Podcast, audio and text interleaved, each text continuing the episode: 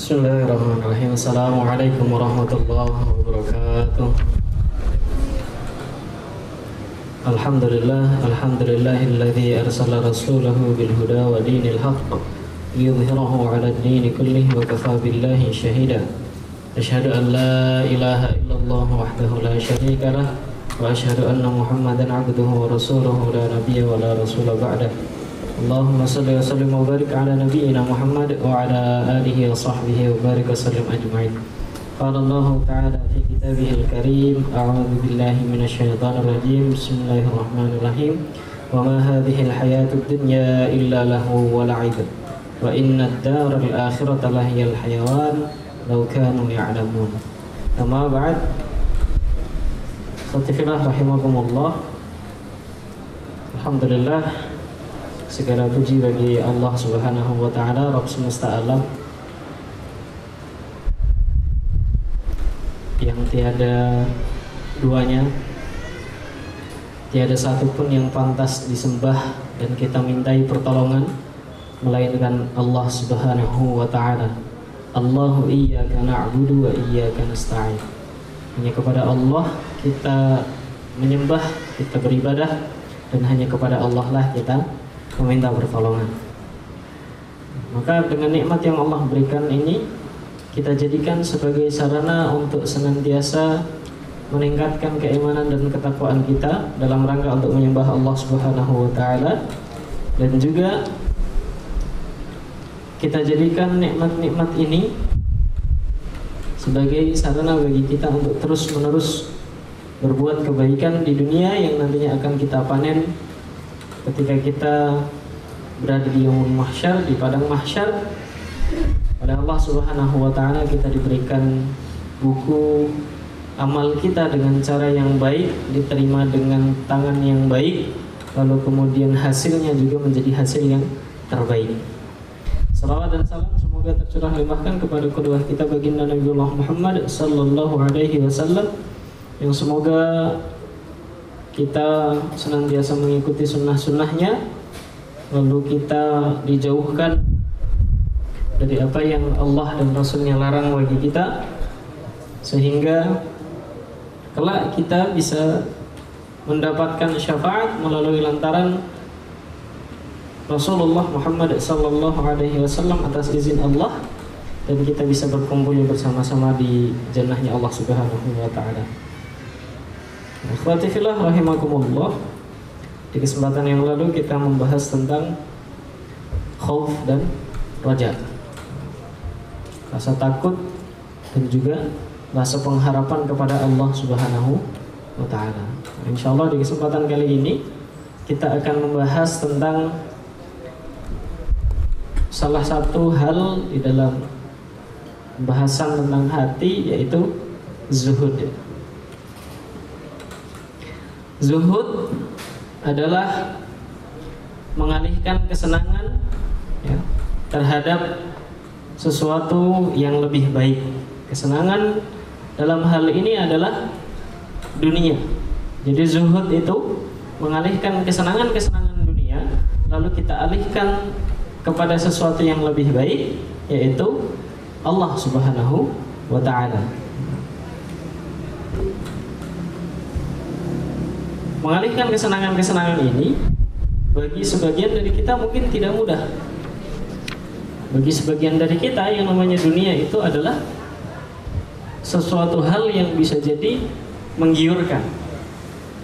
Tapi bagi sebagian yang lain, dunia ini justru menjadi ladang bagi dia untuk mendulang pahala hingga nantinya dia memperoleh derajat atau predikat ketakwaan yang menurut pandangan Allah Subhanahu wa taala orang-orang terbaik di hadapan Allah adalah orang-orang yang bertakwa kepada Allah Subhanahu wa taala. Maka ada sebuah ungkapan yang menyampaikan bahwa dunia ini bagi orang-orang yang tidak beriman adalah surga. Kenapa surga? Karena di dunia ini banyak kesenangan-kesenangan yang bisa dia raih, bisa dia kejar. Entah itu prestasi, keduniawian, ya. entah itu jabatan, ya, misal dia bisa menjadi seorang uh, ketua di sebuah lembaga atau menjadi seorang bos, menjadi seorang manajer, bisa juga mungkin dia menjadi seorang uh, apa namanya pimpinan yang lain begitu. Bisa juga kesenangan dunia ini adalah mendapatkan jodoh sesuai dengan kriteria dunia yang dia inginkan. Contohnya misal bagi yang ikhwan mungkin mendapatkan akhwat yang cantik jelita. Ya kan? Ya minimal kalau dibawa ke tempat kondangan nggak malu-maluin gitu biasanya. Bagi yang akhwat mendapatkan jodoh seorang al-akh ya, ikhwan yang dia soleh lagi? Tampan. Seperti yang saudara kita yang beberapa waktu belakangan sempat viral ya. Sempat uh, naik daun gitu. Entah daun apa yang dia naiki wallahu alam. Apalagi kalau dia ganteng punya hafalan ngajinya bagus. Nah, masya Allah itu pasti akan menjadi incaran para akhwat. Saya pengen punya imam seperti itu gitu mungkin secara kriteria itu mendekati kriteria akhirat tapi barangkali di balik itu ada kriteria-kriteria keduniawian yang dia sangat kejar gitu. contohnya misal ketika uh, Ustadz Muzamil Hasbullah menikah bagi sebagian orang itu dinisbatkan sebagai hari patah hati bagi para akhwat Padahal bisa jadi di atas langit masih ada langit. Maknanya apa? Dari orang yang baik itu masih ada yang lebih baik daripada dia. Dari orang-orang yang kita kenal itu masih ada yang lebih baik daripada orang yang kita inginkan gitu. Atau bahkan ada orang yang tidak kita kenal ternyata dia punya kapasitas, punya kualitas yang sangat baik gitu. Nah, masalah jodoh ini kan kadang tidak bisa kita tebak. Kriteria kriteria kriteria keduniawian yang kemudian dikejar gitu. Begitupun ketika dulu begitu ya, waktu um, saya belum menikah, ada satu kriteria apa? Akhwatnya minimal kalau dibawa kondangan nggak malu-maluin. Nah, terus ternyata ada orang tua minta kriteria yang lebih ukhrawi sifatnya apa? Hafidhah masya Allah. Kini hafalan mikrotal keratul gitu ya. Tidak lancar disuruh dapat hafidhah gitu. Tapi biiznillah dengan izin Allah Subhanahu wa taala ternyata kriteria yang diinginkan oleh orang tua itu kemudian melekat pada diri seseorang gitu. Yang bahkan orang itu pun tidak dikenal sama sekali. Tidak dikenal sama sekali.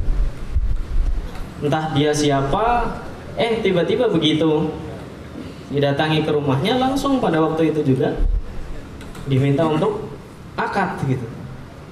Kisopo kenalan juga nggak pernah gitu lalu tiba-tiba akad di situ gitu. Nah, kan nggak ada yang mak teratap ya kalau bahasa kita ya mak teratap gitu tidak disangka dan tidak diduga hal-hal yang seperti ini maka ketika kita melepaskan hal-hal yang sifatnya keduniawian gitu. kita melepaskan hal-hal yang sifatnya keduniawian lalu kita mengejar Allah Subhanahu wa taala atau mengejar akhirat maka insya Allah Allah akan memberikan sesuatu yang baik bagi kita menurut standarnya Allah Subhanahu wa taala kalau menurut standar kita mungkin dari luar nampak baik tapi ternyata dalamnya ada yang kurang baik dan lain sebagainya ini ikhwas sekalian berkaitan dengan zuhud. Jadi mengalihkan kesenangan terhadap sesuatu, terhadap dunia, ya, lalu dialihkan kepada Allah Subhanahu wa taala dengan apa? Beribadah kepada Allah Subhanahu wa taala. Nah, rahimakumullah. Para ulama pun kemudian mengartikan tentang zuhud ini menjadi beberapa hal menjabarkan tafsiran dari makna zuhud ini menjadi beberapa hal apa saja? Di antaranya adalah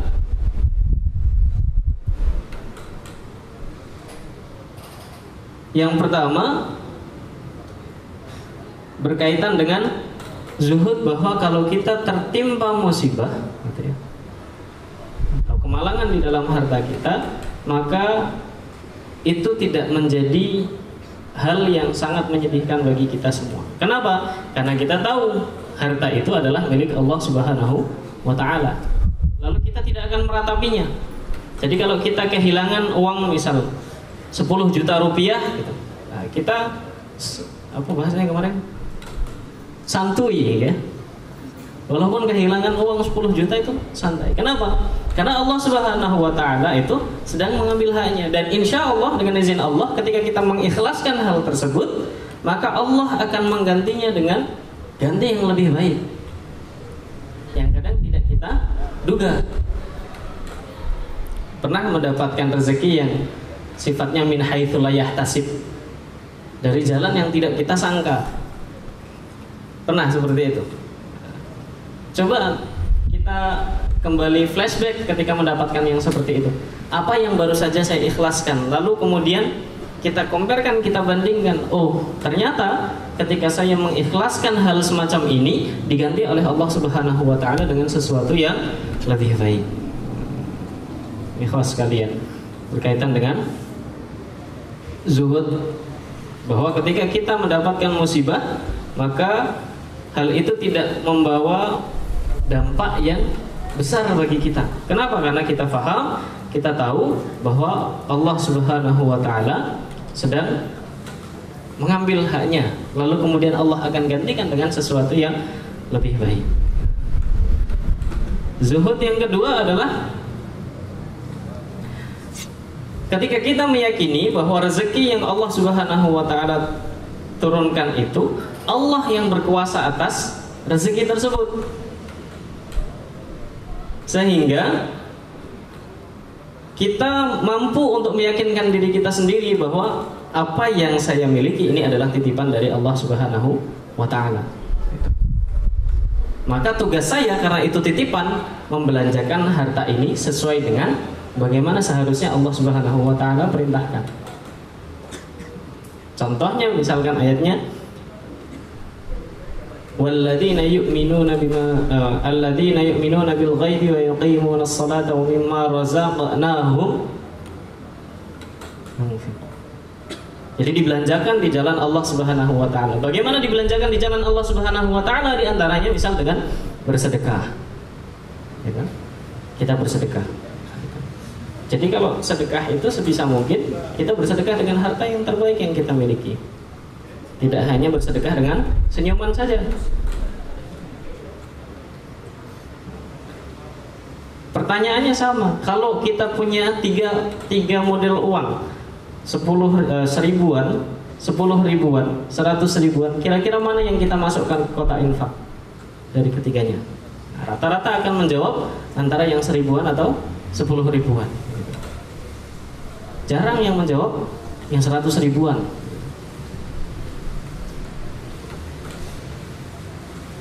Beberapa waktu yang lalu ada uh, murid ada murid di sekolah yang dia tiba-tiba datang ke arah saya gitu. Pak, Pak, uh, uang saku saya hari ini 4000 Terus saya tanyakan, oh, Masya Allah, 4000 mau dibelanjakan, mau dipakai jajan apa? Nah, dia bilang, saya nggak mau jajan hari ini. Nah terus mau dipakai untuk apa? Ini uangnya mau saya tabung, tahun depan saya mau beli kambing satu buat kurban. Seorang anak kecil itu kelas 1 SD. Nah kita kadang kepikiran untuk kurban pun mungkin tidak gitu ya. Ketika ada biasanya ada kegiatan bakti sosial gitu ya. Kalau di kampus-kampus kan bakti sosial ke wilayah-wilayah tertentu kadang dimintai bantuan pun kita sulit untuk memberikannya. Padahal kan model bantuan itu bisa jadi ada tiga tipe. Apa yang pertama adalah kita membantu secara fisik diri kita, ya, tenaga kita semua yang kita miliki. Yang kedua, kalau kita tidak mampu menghadirkan fisik kita di sana, maka kita bantu secara harta benda kita. Kalau kita tidak mampu juga, maka bantulah dengan doa.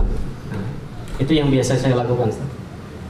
Saya sering kali membantu orang lain dengan doa. Karena saya yakin bahwa doa saya mengguncang arsh misalnya. Masya Allah.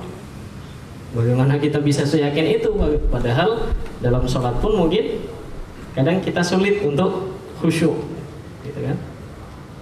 Nah ini makna yang kedua bahwa harta itu adalah titipan dari Allah Subhanahu Wa Taala. Ya. Maka tugas kita adalah ketika kita dititipi sesuatu, maka pergunakan sesuatu itu sesuai dengan amanah yang dititipkan kepada kita. Kalau disuruh membelanjakan di jalan Allah, belanjakan di jalan Allah. Disuruh bersedekah sekian persen, maka sedekahkan. Disuruh berzakat, maka bayarkan zakatnya. Infak, maka berinfaklah dan lain sebagainya. Kalau zaman dulu itu para sahabat bahkan berebut berebut untuk menginfakkan hartanya di jalan Allah Subhanahu wa taala. Bahkan Umar bin Khattab pada waktu itu saya akan menginfakkan setengah dari hartaku untuk kaum muslimin yang mau berperang. Umar sudah merasa mengalahkan Abu Bakar pada waktu itu. Tapi apa kata Abu Bakar? Saya akan menginfakkan seluruh harta saya di jalan Allah. Kita bisa membayangkan bagaimana dulu generasi para salafus soleh, generasi sahabat-sahabat terdahulu bisa sampai seperti itu membelanjakan harta-hartanya di jalan Allah Subhanahu wa taala.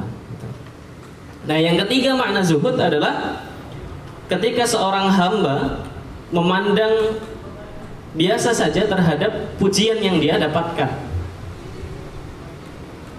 Bahkan dia cenderung mencela gitu ya atau tidak suka ketika pujian itu jadi terlalu berlebihan kepada dia. Jadi kalau dia dipuji itu biasa saja.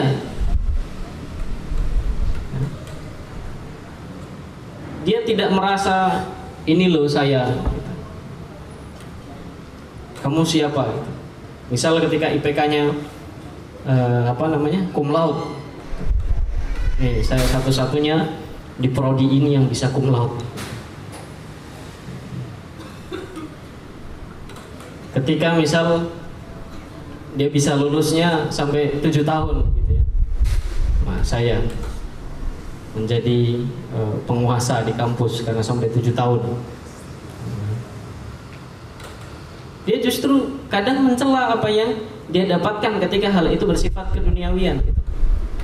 ya Allah ternyata dengan kumlaut ini tuntutannya justru beban moralnya itu bahkan mungkin lebih berat daripada orang-orang yang lulus dengan IPK biasa-biasa saja, tidak sampai kumlaut.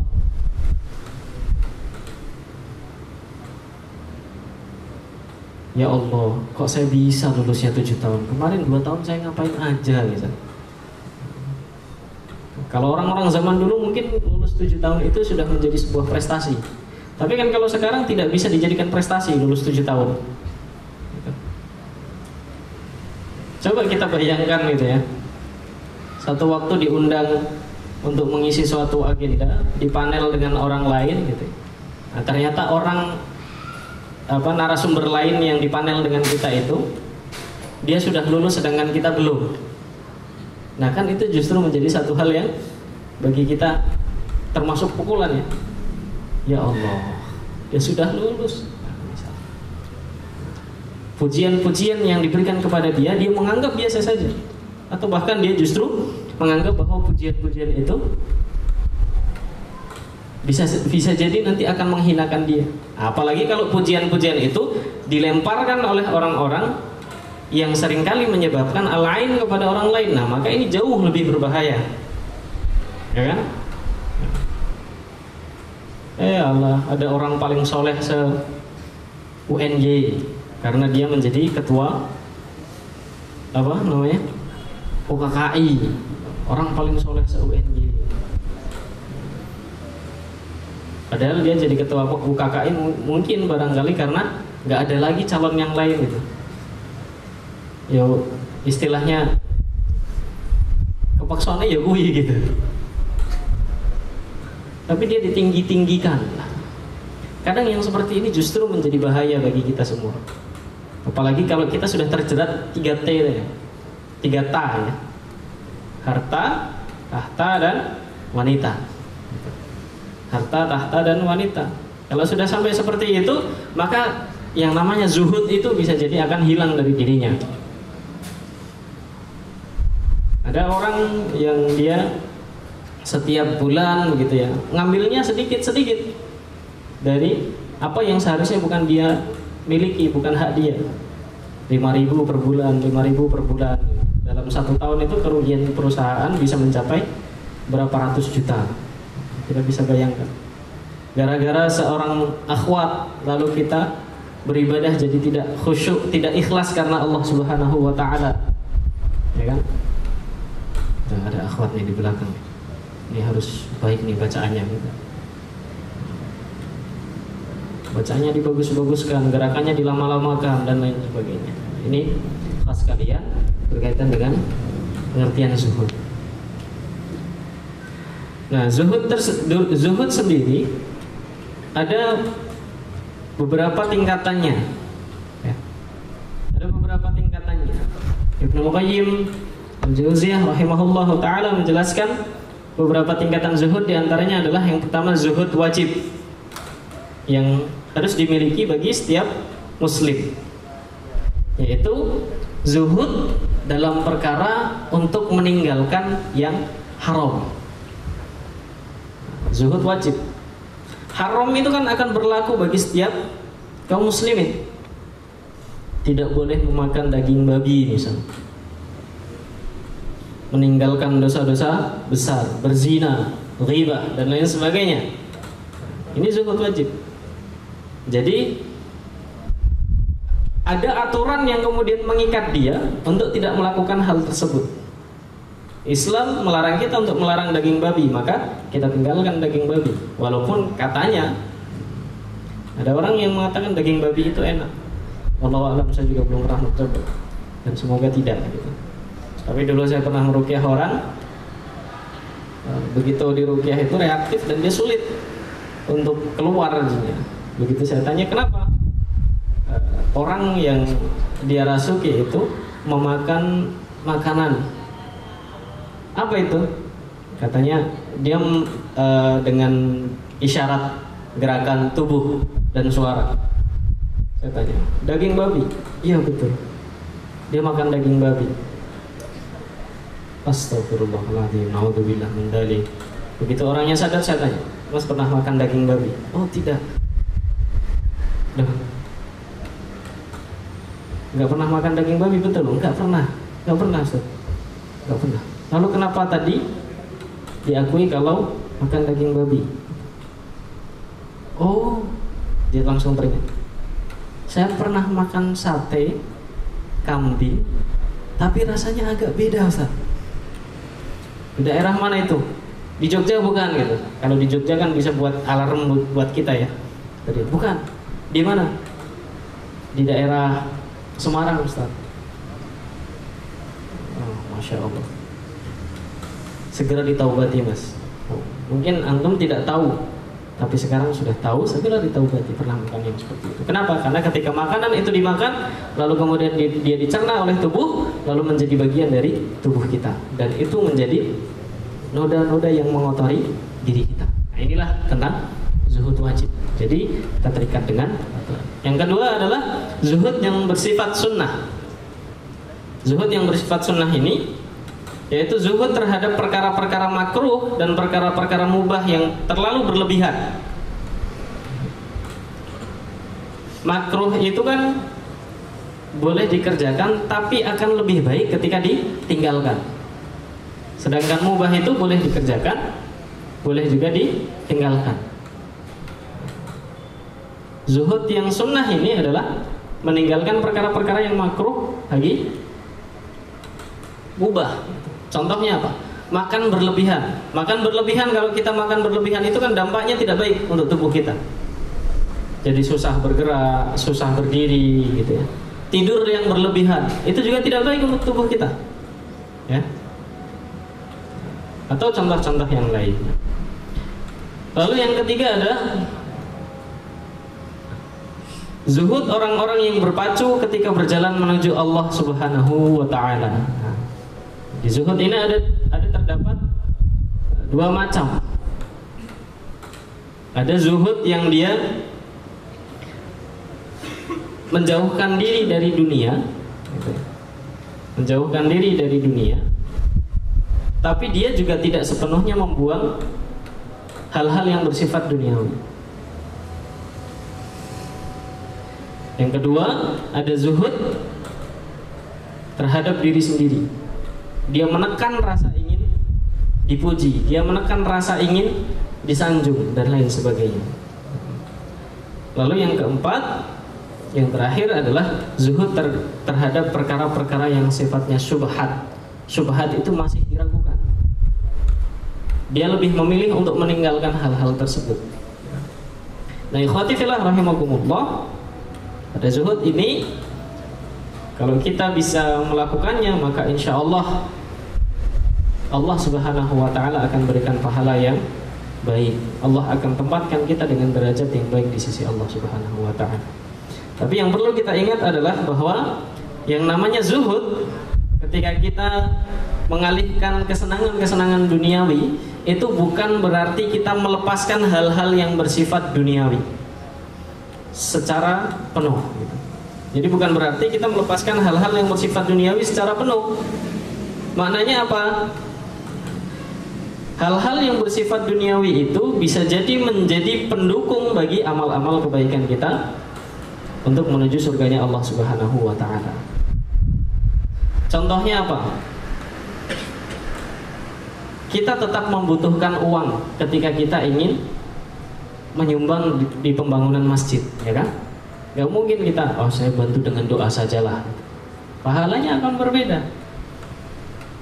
Kita membutuhkan pakaian untuk menutupi aurat kita. Bagi orang-orang tertentu dia akan membutuhkan pakaian dengan kriteria yang berbeda. Orang-orang yang kalau dia berdakwahnya di masjid, dia mungkin membutuhkan pakaian yang biasa saja. Syar'i tapi biasa saja. Tapi bagi orang-orang yang dia berdakwah di kalangan orang-orang kaya, maka akan berbeda lagi. Di kalangan misal di kalangan ibu-ibu sosialita, tidak mungkin dia berdakwah dengan cara biasa-biasa saja. Mungkin dia butuh kriteria pakaian yang lebih uh, apa istilahnya? Modis. Tapi tetap dalam koridor syariat. Nah, maka yang namanya zuhud ini adalah tidak meninggalkan dunia secara penuh gitu ya karena kita membutuhkan dunia dalam rangka untuk menunjang amal-amal kebaikan kita mengejar akhirat. Ini jamaah yang dimuliakan Allah Subhanahu wa taala berkaitan dengan uh, zuhud. Mungkin di lain kesempatan kita bisa membahas hal-hal yang lain bisa berkaitan dengan zuhud ataupun yang lainnya mungkin ini yang bisa disampaikan dalam kesempatan kali ini. Semoga yang sedikit ini bisa kembali kepada kita dalam bentuk kebaikan yang lain. Mohon maaf atas segala kekurangan. Subhanakallah bihamdika asyhadu an la ilaha illa anta astaghfiruka wa atubu ilaik. Aqulu qawli hadza fa astaghfirullah li wa lakum. Assalamualaikum warahmatullahi wabarakatuh